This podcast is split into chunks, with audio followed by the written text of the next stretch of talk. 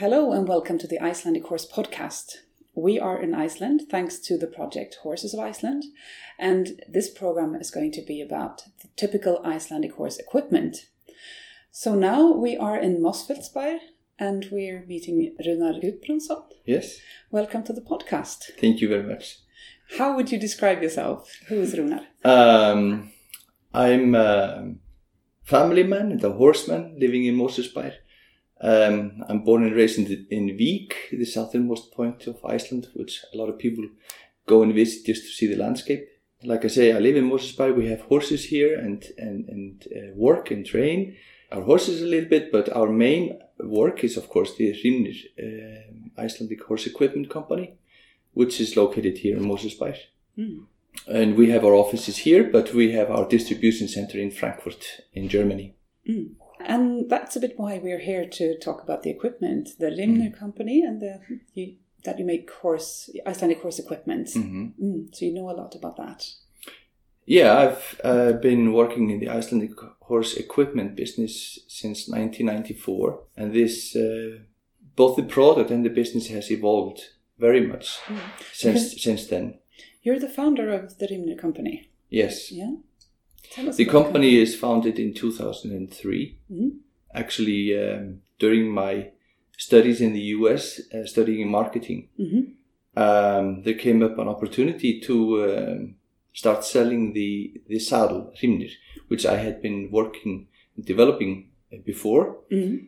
and um, I took the opportunity. Started uh, very small, just with the one with one saddle, and then gradually every year um, increasing the product line a little bit.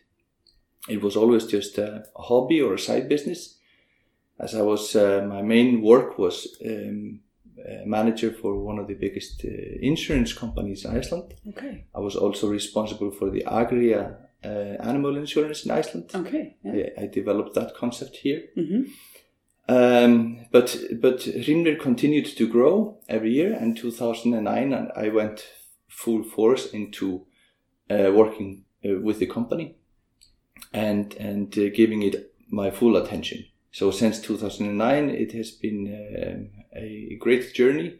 In 2015, we did um, rebranding and we added product line into our uh, uh, the clothing line into our collection. Hmm and um, and then you know the company grows every year. Mm. and last year we we opened our web shop uh, Hrimnir.shop hmm and uh, where we service both uh, all the the 100 or so uh, dealers or shops that we are supplying and also the end users um, Icelandic horse um, owners all over the world So they, it's possible to order your equipment straight from the internet. Yes, and um, and that's that's a very important service.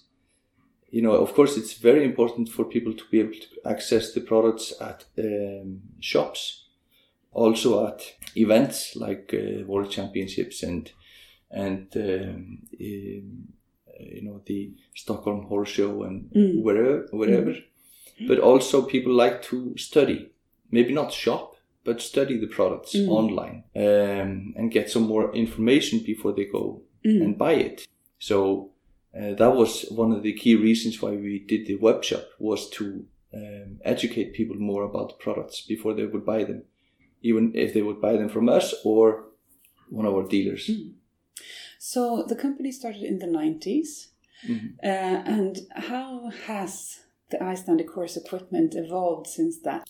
Maybe I, I even take you back a little bit even further back because the company was started in 2003 but uh, I had been working in the equestrian uh, product business uh, 10 years before that Mhm. and when I started in 94 there was um, it was if we would just go back in time and look at the the fashion the, the clothing fashion and the riding equipment, the, the way that horses were kept and trained, we're looking at a totally different scene than from Mm. today. A lot of things Yeah. have happened. Um, but ever since I started in this um, business, I've been very keen in seeing development and and we I've been um, always trying to improve whatever we have been selling. Mm. So um, in, in in 1994, when I was uh, working in one of the riding shops in Iceland, there was there was really no uh, fashion in in uh, equestrian clothing Mm. um, at that time, at least not in Iceland. Okay. People were using um, either just their old winter coats, Yeah. um, they were using just boots, Mm. um, rubber boots, or riding boots uh, made of plastic or rubber. hmm And just normally, uh, most of them were using corduroy um, breeches. And I would say the, the, the first real breakthrough in the in the, the fashion was when I um, spotted a, a very nice jacket on a, a customer who walked into the store, and it was a, a totally different product than I had ever seen before. It was a riding jacket from a Mountain Horse, the Okay. Swedish Yeah. uh, brand Mm. and um, I really was interested in knowing more about it. So I contacted Mountain Horse and, and uh, brought the brand to the Icelandic market, Okay. Yeah. and uh, it became a huge success Mm. In Iceland because there was a total uh, gap in the market. Okay. There had not been anything Yeah. like that. yeah. So there was a big need for some kind of uh, horse riding clothing that were was specifically designed for horse riding. Um, so and, and ever since then, of course, there's been a lot of products and, and companies who, that have come onto the market. Even before Mountain Horse, Mhm. there was a lot of companies in the Mhm, market mhm. but it has been evolving very much since and I, I feel that in the last 25 years the fashion has been coming um, more like a street fashion Mm. but, Yeah. but trying to uh, keep always some connection to the equestrian uh, purpose and the, the equestrian riding um, but Mm. it's, it's the same also with the equipment Mm. The the equipment has developed very much, um, and everything around it. Just as an example, when I started in the business, we would get customers into the shop every day, um, buying horseshoes to go and shoe their own horses. Um, and the key then was that the shoes should be very long lasting, so they had a welded uh, additional strength on the, the, the toe and the heel Mm. just to give it more uh, longer lasting uh, use. Today, you don't see that. No. It's now most people are buying the service from Yeah. farriers. Mm. So this has shifted from being something that people did themselves to Mm. um, a, a very important part of the, the of keeping the horses and a, a, very important service that is provided the farriers. This and, and now I'm talking about it in Iceland. Mm. Of course, it's been different um, on the continent and and abroad.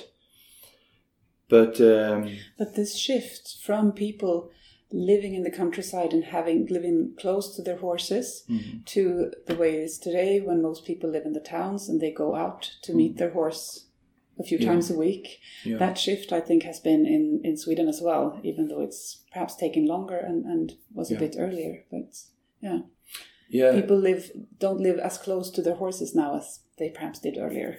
Yeah, exactly. But um, I also feel that, at least here in Iceland, um, in the last, I would say, maybe 10, 15 years, um, it has become, of course, very popular for people for people to have uh, horses Mm. and keep them. You know, even though the, that you live in the city.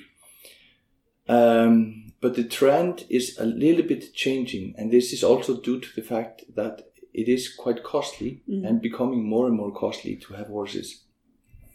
So um, it, it's like when I started working with Agria, they said it's very special with Icelandic horse people. You keep horses like normal people keep sheep Yeah. in herds. yeah. you know, you cannot Mhm. only have one; you have to have a lot of them. Yes. Um, but this is changing. People are having a little bit less horses mm. um, giving them more space in the stable, giving giving them more attention, more Mm. time, Mm. and this is changing a little bit Mm. Uh, for the, the the benefit of the horses. Yeah. Mm. Um, it's it's much better for the horses. They have, like I said, more attention from the owners. And they have more space and Mm. um, better facilities. Mm. So this is, That's you know, good. another aspect of you know keeping the horses and the Icelandic horse um, industry that has been changing. But um, as I was saying before, also about uh, the um, the products, the products for Icelandic horses have also evolved very much. Back when I started, there was uh, only a handful of bits Mm. you know, the Icelandic bit, and just then just a normal um, loose ring snaffle bit. Maybe there was a bit also with uh, Centerlink. Uh, in the beginning, that was called a magic bit Mhm. because it was just totally different. Yeah. It was just a real magic. Yeah. Um, and uh, there, then there become became a, a a period or a trend where a lot of things started to develop in the bits. And um, I found um, a manufacturer of bits in the US that was making sweet iron bits, Mhm. and uh, I introduced that to the market here in Iceland, and it sold in 1000s Mhm. But this has changed very much. Now, of course, there's a much, much broader collection of bits. Uh, it's always evolving. Um, we developed our own bit um, in 2013. We introduced it, introduced it then for the first time. Since then, we have um, sold uh, approximately uh, seven to eight thousand bits Mm. Mm. of our of our design, and it's simply because um, it's not because it's a Hrimnir bit. It's because it works Mm. extremely well. And when we designed it, we looked at the anatomy of the mouth, uh, of the, the direction of the the rein contact Mm. and the bridle con- uh, where the uh, bit is hanging in, in the in the headstall Mm. and how the bit should function while being used. Mm. Um, so we we worked on it for about four years until we came out with an end product, and we tested it with hundreds of horses with um, a lot of different riders Mm. until finally we came out with a design that was totally different from what I had intended originally to, Okay. to design Yeah. um, to something that worked extremely well. Mm. and, and that's why we have sold so much of it just because it works So the design process is that are you the brain behind it or, or how does that work? You told us a bit. um, well i'm i'm so lucky that i have a lot of horse people around me Mhm. both in team Hrimnir, the professional riders that we work with uh, i'm also an active rider myself Mhm. um, and then I, I I go to seminars, I read books, and I study, and I always trying to improve, come up with something new. So um, it, it's a matter of collecting ideas from a lot of different places. And and for example, when I was designing the bit, I studied a lot of books. I interviewed many writers, many veterinarians, Mm. uh, we did X-ray studies on the bits and Mm. the, the prototypes, um, and all of these ideas, the different features that everybody was saying that is very important. I tried to incorporate it into Mm. one design, and then I had uh, an excellent craftsman here in Iceland Mhm. uh, do all of the prototypes for us Okay. until we Yeah. had the, the correct design to, Yeah. to work with. And and this, uh, for example, this bit that we're best known for is internationally patented design. So Mm, okay. there is nobody that can can copy it because it was totally different Mm. from whatever had been on the market before. But that's that's a typical thing with everything. Um, and thi- this does not only apply to our company, Hrimnir, but to everybody who's passionate about producing product. Mm. You're always trying to improve something, Mm. um, and and the same, or come up with new ideas. And the same also um, in the um, for example, the the bridles or the headstalls and the Mm. nosebands. Mm. There has been also from the time that I started 25 years ago. Um, there's been a lot of development. When I started in the in this business, it was um, most common that people would have a, a bridle that had a brow band and a Mhm. throat lash Yeah. you know um, and the, the and the reason for this is that a lot of people when they were riding they would stop they would tie their horses somewhere or they would have their horses as a hand horse Mm. Mm. so it's good to have the throat lash so Mhm. the horse doesn't pull the headstall off Yeah. quite easily Mm. um, and then Because that's nothing you see today in of exactly you see this very uh, uh, this is something that you see quite seldom you see it sometimes in, in, in the big horse breeds yeah, they they they continue to have have the throat yeah. lash Yeah. um, it went over to that everybody was using just a bit strap Mm. just a simple bridle Very clean, just a bit strong. no he- no brow band or Mm. nothing like that um, but today um, the problem with only a bit strap is that sometimes if you have a horse that doesn't have a lot of mane Mm. you know the bit strap can fall a little bit down on, on Fall the back, neck yeah. uh, fall, fall backwards so it's good to have a brow band Mm. um, and the brow bands they have um, also been a little bit signature thing you know Mm. people have been decorating their horse a little bit with fancy brow bands for Mm. a long time And we've seen when, when I and I think a lot of my friends uh, think of Hrimnir, that Mm. we think of this typical brow band that goes that sort of a Celtic pattern and goes down Yeah. a bit in the in the forehead of the Yeah. horse. Can you tell us about that? How did that come about? um, it came about uh, that I wanted, or we wanted to do, to, to um, develop something different. Uh, we wanted to have some kind of a connection or resemblance to our heritage or our culture. So I was always thinking about doing something Viking style, um, but still being elegant. Mm. Uh, I had been thinking about it for a long time, and then uh, when I saw the Lord of the Rings movie, Mm. um, the elves in the in the Lord of Ah, the Rings, they had these beautiful decorations on their heads Mm. and their horses. So I said, okay, this is great, um, but this is a little bit the idea that I had in mind. Mm. So I talked to my wife, and um, she started ske- sketching, making sketches for us. Yeah. And she developed these um, different styles of brow bands. Yeah.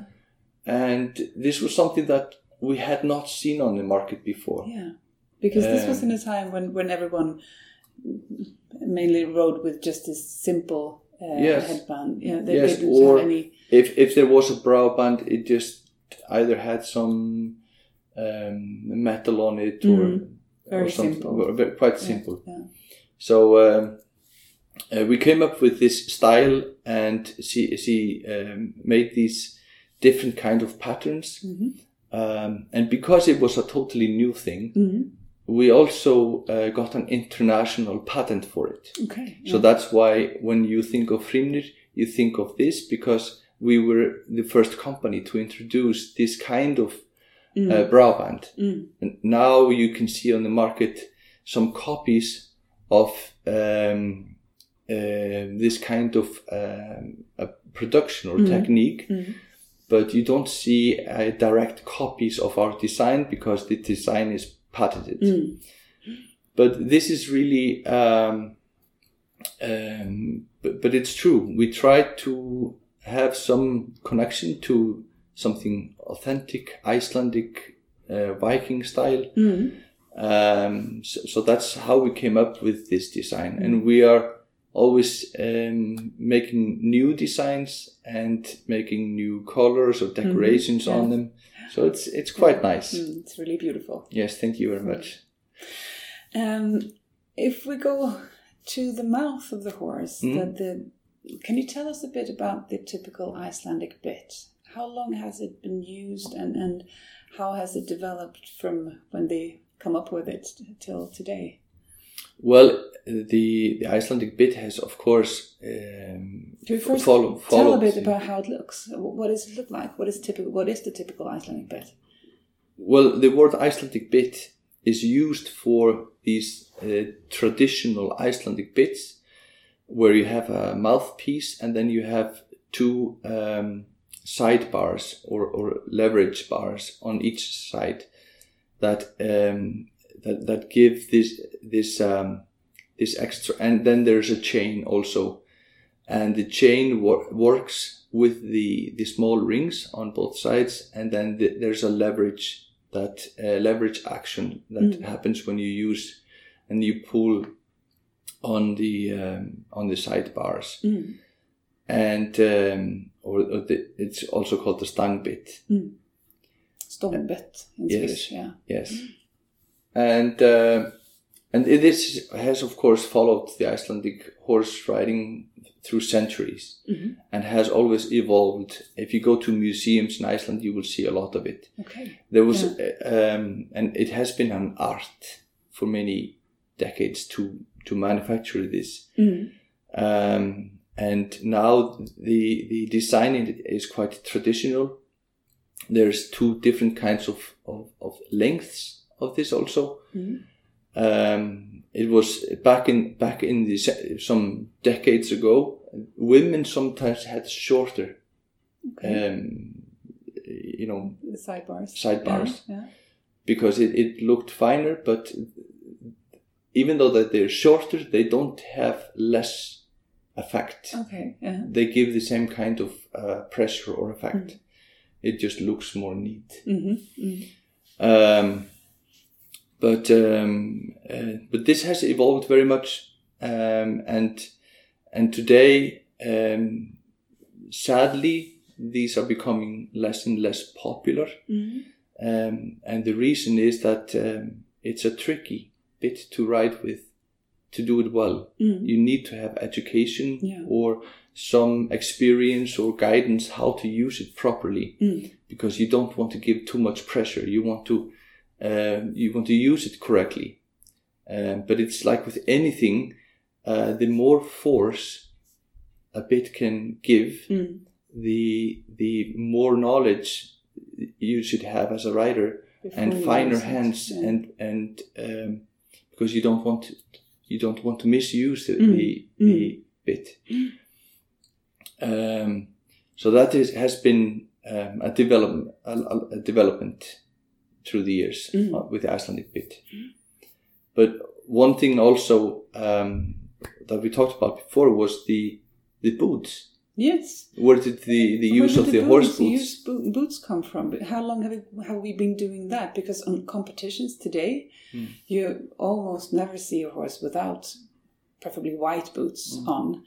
Um, but how has how has the development with boots been, and why do we use them in the first place? Um, I think that there's probably somebody who has more more, more knowledge or experience about that than, than me. But uh, as far as I know, is that that it has been used in the Icelandic horse world for probably forty years or so. Okay. Um, it is um, some people say that Walter Feldmann in Germany was one of the people who originated originally um, introduced this to the Icelandic horse world. Yeah.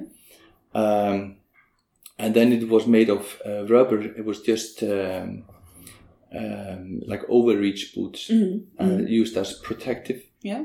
mainly, but um, they also had some weights, Mm. and the weight, of course, was used to um, correct the balance Mm. and to correct the the tempo and the beat. Mm. Um, and the the boots are still used like that today. Um, so they have they have two purposes. Uh, one is protection, and the other is to correct uh, the tempo or the beat of the horse. Mm. Um, but this has evolved like everything else through through the the um, the last decades. Mhm. Um, like I said, the, the rubber overreach boots w- was the the first boots really to Mm. be used quite commonly in Icelandic horses.